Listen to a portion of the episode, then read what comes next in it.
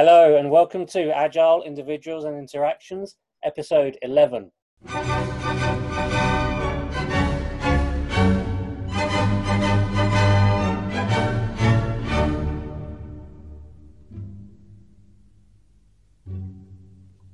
Today's topics the minimum viable product, do not be afraid, and dehumanization in the workplace. My guest on this episode is Chris Stone. Hello. Hello there. How are you doing? I am good. I am good. Bearing up in the in the windy and wet weather right now. How are you? Not too bad. Not too bad. I should say it's a bit miserable at the moment, but doing well. And and it's a little bit darker as well. Just and thank you for joining. Of course, do tell us a little bit about yourself and what you do. About myself, so I'm, I'm Chris Stone, the virtual agile coach, and what that means is essentially I'm a huge believer in enabling frictionless innovation regardless of location. So I've been working in a remote setting for years now. I, I, did so with my previous client, BP in particular. I had teams I was working with coaching on a global basis in India, uh, Houston, Alaska, Trinidad. So I, I've been used to working remotely for years. Now, obviously, COVID hit this year in particular, and everyone has now needed to, to transition to a remote or a hybrid model.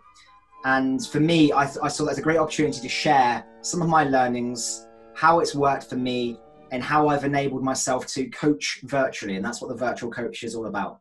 I've got around eight years of experience of agile ways of working. I was introduced to it as part of a, a role when I was a project manager for a large consultancy, and it just it just made sense to me Geo. Agile made sense. Why wouldn't you want to learn frequently from what you're doing, enable yourself to pivot based on what you learn, and deliver faster and, and more often. So yeah, that's that's me. That's that's what the virtual agile coach is. And your website? www.thevirtualagilecoach.co.uk. Fabulous. And you're a very busy man. I know you've got a number of uh, initiatives, one of them including the looking at the Agile Manifesto 20 years on. Yes, indeed. And I'm aware, in particular, it's something I've noticed as well. Whilst it's sort of hinted at. There's no specific mention of diversity or psychological safety. And I think that's something you've mentioned in, in, in your discussions as well. Even though we're not talking about that today, it's certainly something worth looking into. But we'll get started with today's topics. And the first one is minimum viable product. Do not be afraid. I've picked this after reading one of your articles. Um, so, do you mind starting on this one? Absolutely. So, as you mentioned, I, wrote an article on this uh, a couple of years ago now. And the reason was, is I firmly believe the concept of minimum viable product is misunderstood. Now, you probably, this will resonate with many of our, our listeners, I'm sure.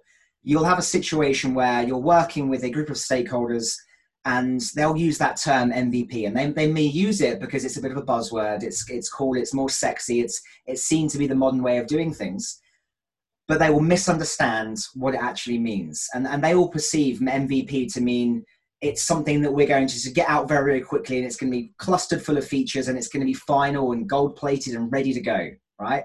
How often have you heard or experienced that scenario? In my experience, many people have. So I wrote this article to, to explore what MVP really is. And, and the way I often prefer to explore this topic is through the medium of a game. I'm a big I'm a big agile gamer. I love creating and contextualizing real life scenarios through games because I believe, and you may have heard the quote: if you if you tell someone something, they they may remember.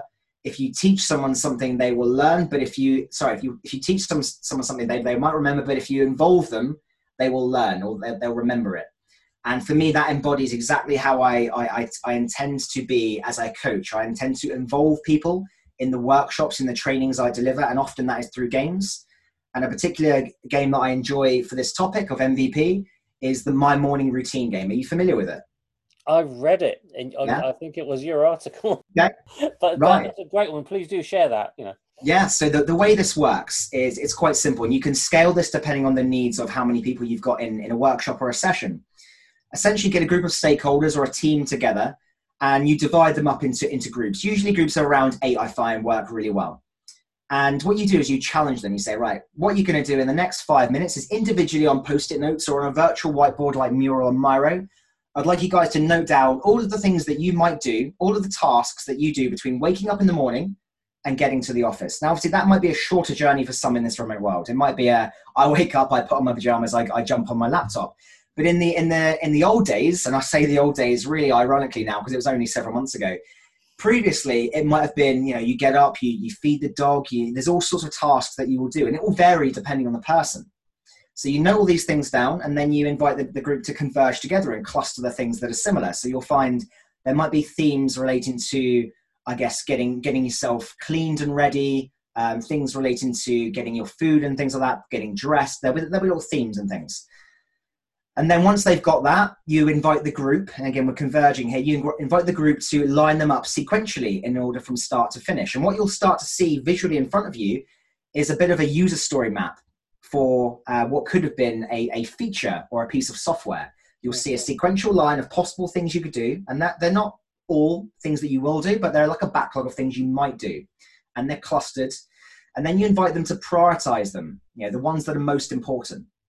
So at this point, you've essentially got a list of possible tasks. You know, wake up, brush your teeth, get showered, blah blah blah. Lots of little things you could do, and it will be representative of of the group. So you might. I've explored this with different cultures as well. You'll find some people heavily do certain things in the morning. They, they might pray before they start, whereas others don't do that. And it's it's about getting a group consensus.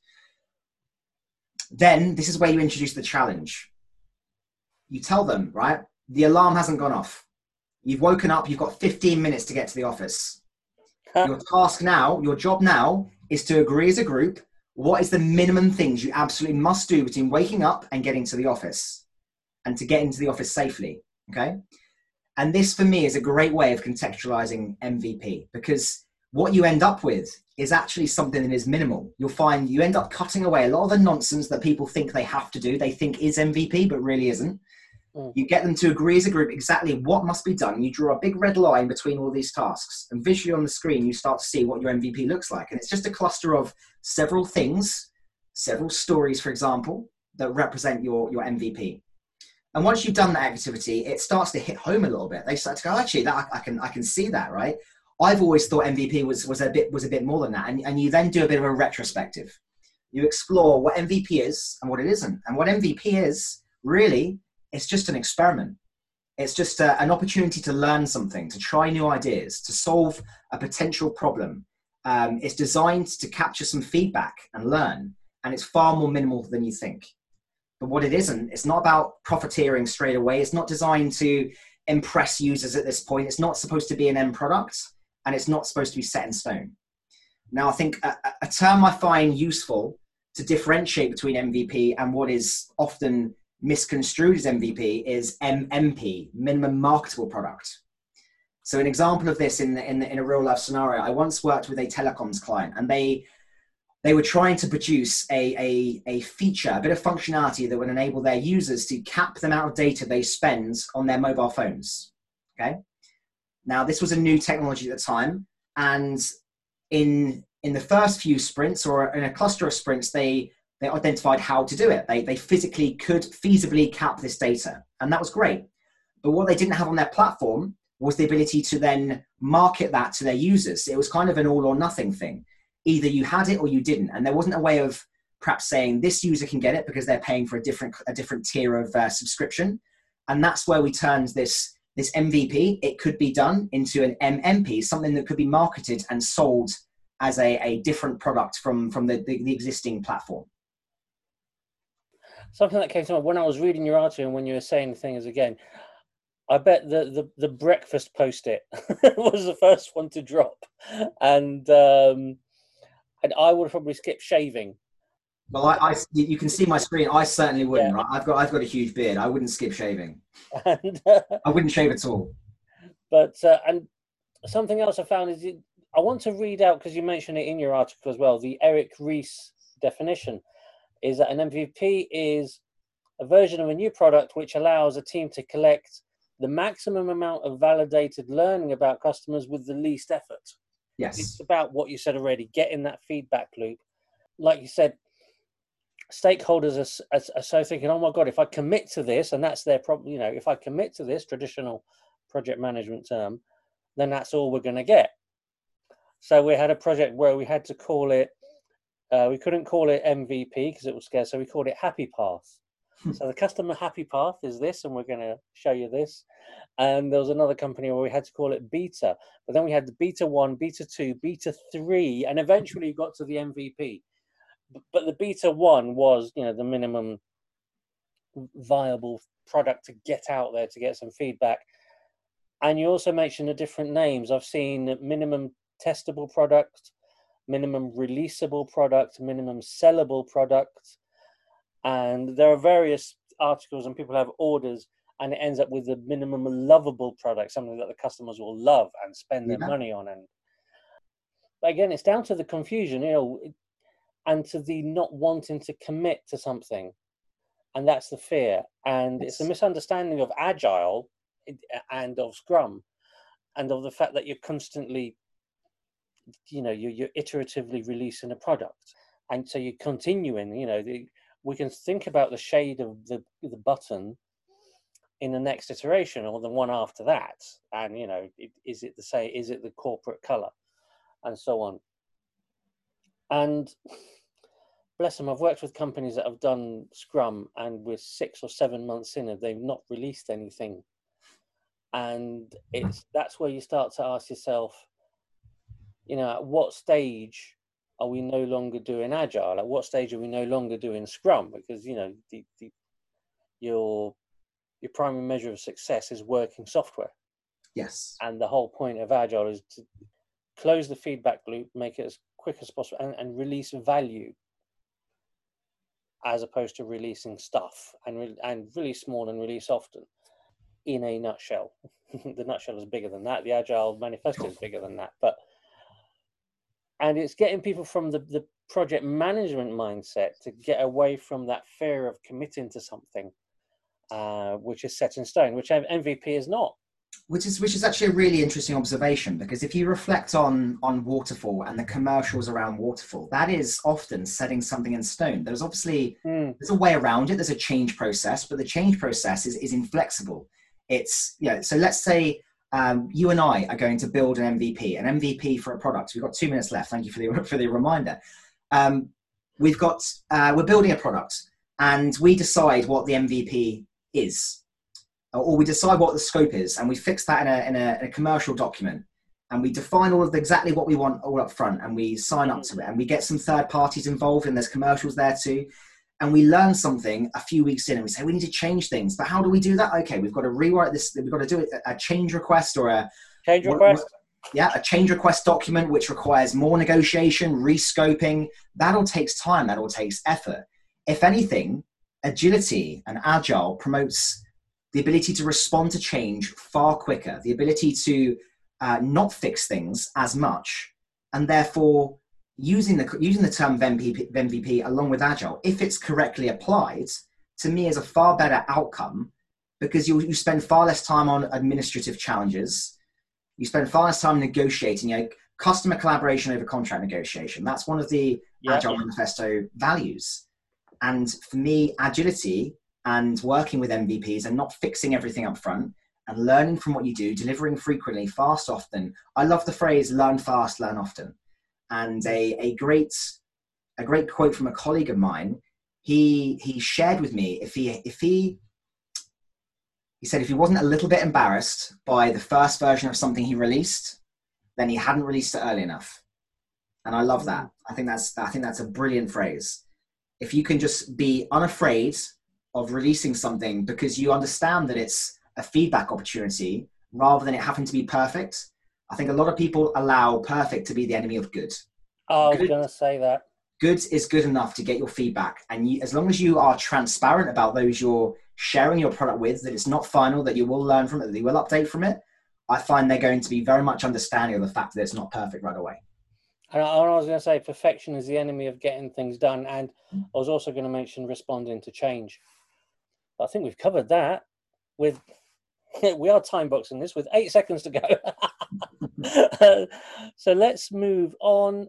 And obviously, want to mention uh, your article, uh, which you can, if somebody links in with to you on LinkedIn and looks searches through your articles, and also look up Eric Ries, uh, who's written a couple of articles and who also has a video uh, on this. And we'll move into the next one, dehumanization in the workspace. This is your topic, and I know you've done some work on this as well.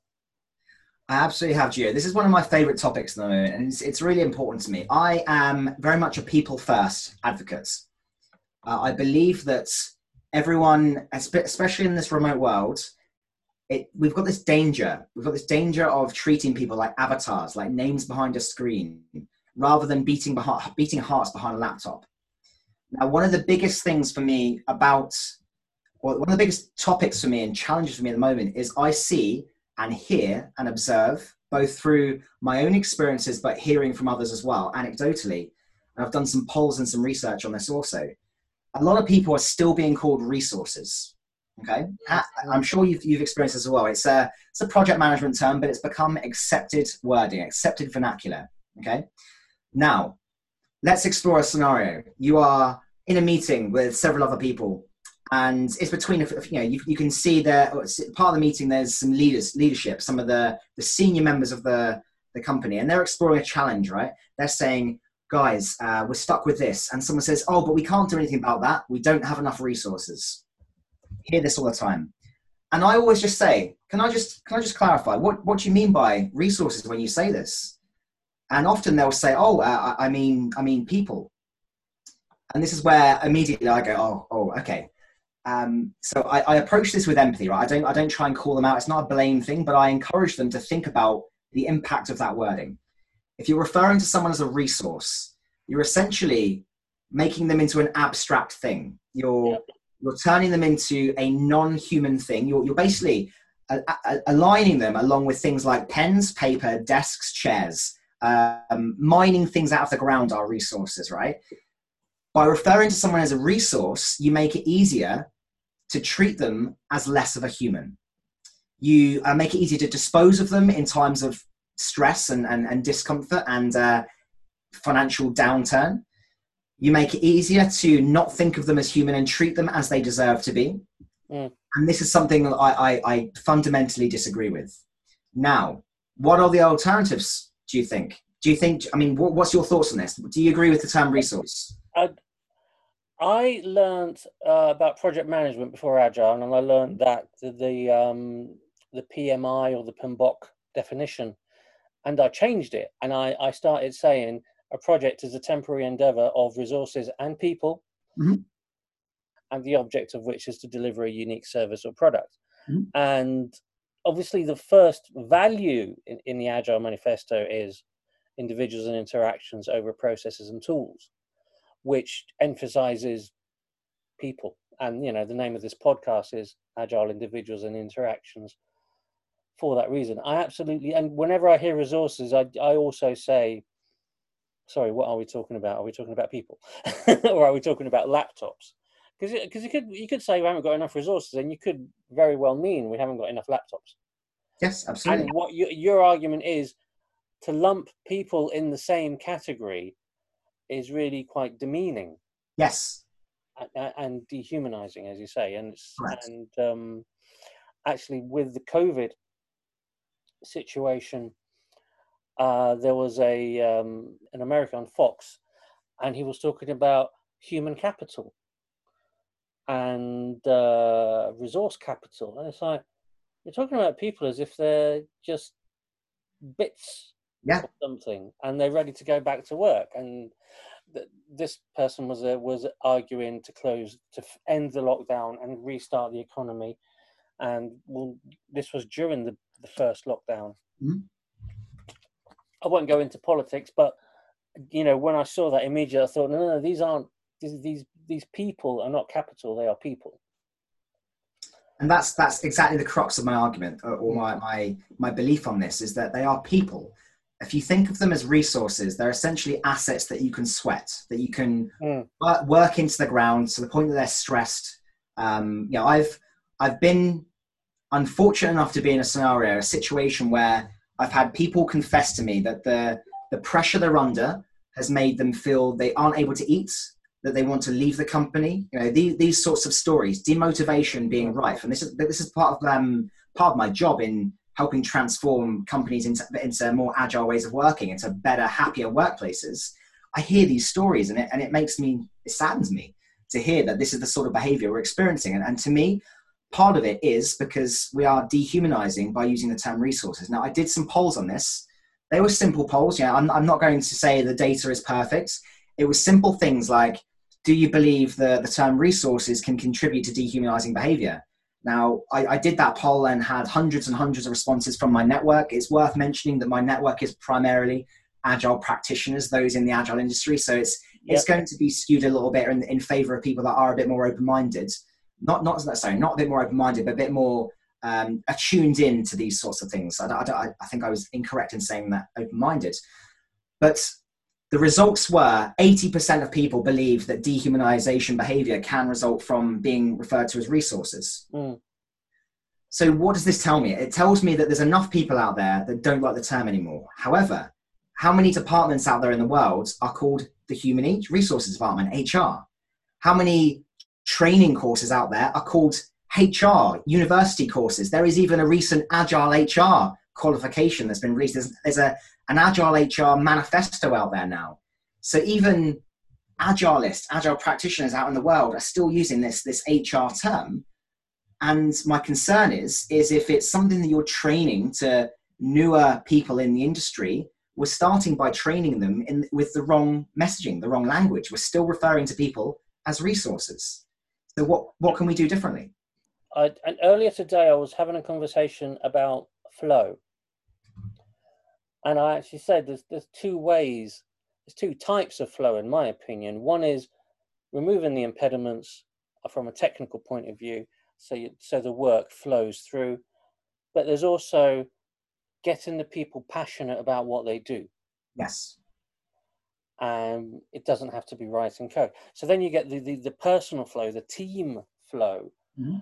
And whilst it has the same name, it's entirely different. It's when and I've had it in my teams. You know, I've had you know one of the you know the best retros I've had has been when there was a penny drop moment with one team when they just looked at me and said and said we just kind of just need to get on with it now. We got everything we need, mm-hmm. and, and, and that team were just really happy to just crack on with the work then because Scrum and Agile are deliberately incomplete, and you customize them for the people and the situation at hand. And, and I say people and situation because that's really important. And you know, one of the principle, one of the the principles is you know you build projects around motivated individuals, give them the environment and the support they need, and trust them to get the job done. And you can't do that with resources. I believe I believe you can't. And for me, happier people, happier people deliver better results. If you've if you've read Simon Sinek's book Leaders Eat Last, he explores this topic in, in a mm. lot of detail. He talks about the companies that are most innovative, that are most that are that are happier, that produce the best results, are those that have leadership that eat last is the, is the, is the terminology. They, they believe in their people and they provide an environment where people don't feel like resources. If we explore, for example, are you familiar with self-fulfilling prophecies and the Pygmalion effect? I know about self-fulfilling prophecies. I've not heard about the Pygmalion effect. The Pygmalion effect is the same same thing. It's just a different, a different term for it. So if you if you wake up in the morning and every day you're referred to as a resource, you, ah. might start, you might start to behave and believe you're a resource and, and your, your motivation levels won't challenge yourself otherwise. Whereas if you wake up every morning referred to as a, a person, as talent, as a knowledge worker, as, as something more than just a resource, again, odds are you'll start behaving in that, in that way. So again, this is, this is a fundamental thing for me. Uh, we need to treat people as people, not resources. And, and this conversation links into psychological safety, which I know you're interested in, and is actually the, one of the topics of my previous episode, episode 10. And you hire these amazing, intelligent people and spend loads of money on them, and then you tell them what to do and how to do it. Mm-hmm. That's not how. What was the point in spending in getting these amazing talent in? Steve Jobs. There you go. hire the best talent and give them let they ask them what's the best thing to do. Treat yes. people like people. And this this is my this is my approach to any workshops and any any any consulting or anything i do. It's not to come in with a predetermined bias or a solution in mind. It's to come in and help people unlock and discover what works for them.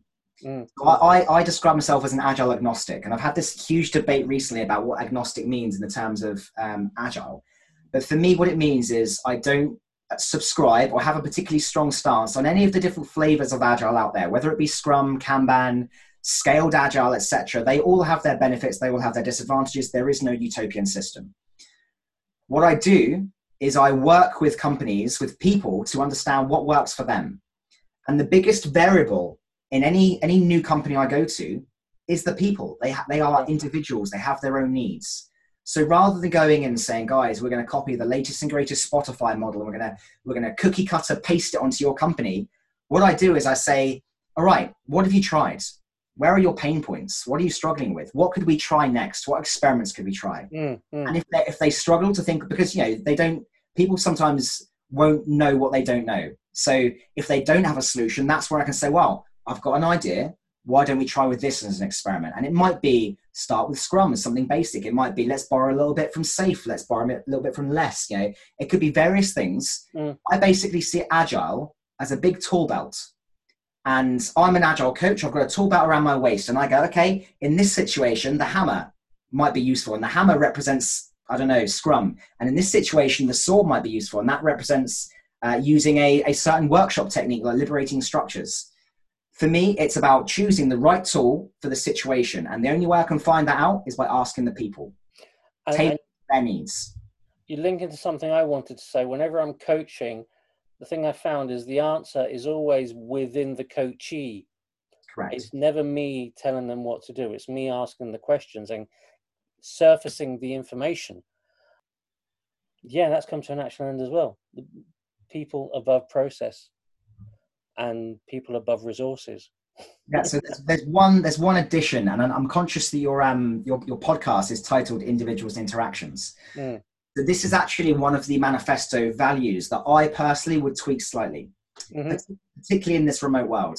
I'm a firm believer that it should remain individuals and interactions over processes and tools. I'm sure many of us have experienced a situation where companies have allowed the tool to determine how you work, yeah rather than focusing on the individual interaction. But I, I firmly believe in this modern digital world, particularly with COVID at the moment, how we're working means it needs to be individuals and interactions enabled by process and tools.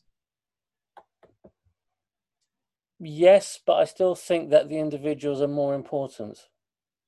I'm not saying that they aren't. I'm not saying they aren't. So what I'm saying is that we it, it's difficult to enable or allow the, the individuals to interact if you don't have the right processes and tools in place in this digital yeah. world. Yeah. And that's what I'm what I'm what I'm trying to get at here. Again, it's not a this isn't one of the manifesto left side over right side situations. Mm. It's that both of them are incredibly valuable right now, and it's that to enable individuals' interactions, you need the right processes and tools. And it's not specifying a particular process or tool. Mm. It means that you need them. So, for example, if you need good communication, you need a ideally a VC solution, uh, whether that's Zoom or Slack or whatever you may choose, Microsoft Teams, regardless. You need a way of working asynchronously for those that can't always be in every session to enable transparency. There's lots of things that you need to be able to do with one another. And for me, those are the things that help enable the individuals and interactions to happen in the right way. But as long as the process and the tools are working for you and not vice versa. Correct and I think that's a good place to stop. Well, thank you so much, and um, and great. I, I, will mention your website again because uh, there's some really really interesting points there. Uh, the virtual agile coach.co.uk. Chris, thank you so much for coming for joining us. No problem. I would also like to mention if your if your preferred medium for consuming information is uh, video content, I also have a YouTube channel. There are there are lots of videos on there about agile games. I will demonstrate how I run agile games and facilitate those. There are videos on there for, for Top Tips Tuesday. You know my my tips for remote working. There is a theme on there I call the playbook, which is all about again remote working concepts. There's various videos on there that I, I produce, and it's probably the medium which I'm exploring most at the moment, producing lots of video content because for me, uh, turning content into short, sharp, bite-size pieces helps people in this in this current situation. Great stuff. And you can find that on uh, youtube.com slash the virtual agile coach. Oh, yes, yeah, sorry. The virtual agile coach at youtube.com. And um, Thank you very much, and we'll definitely talk again. It's Been a pleasure, Joe. Thank you very much. Thanks for having me.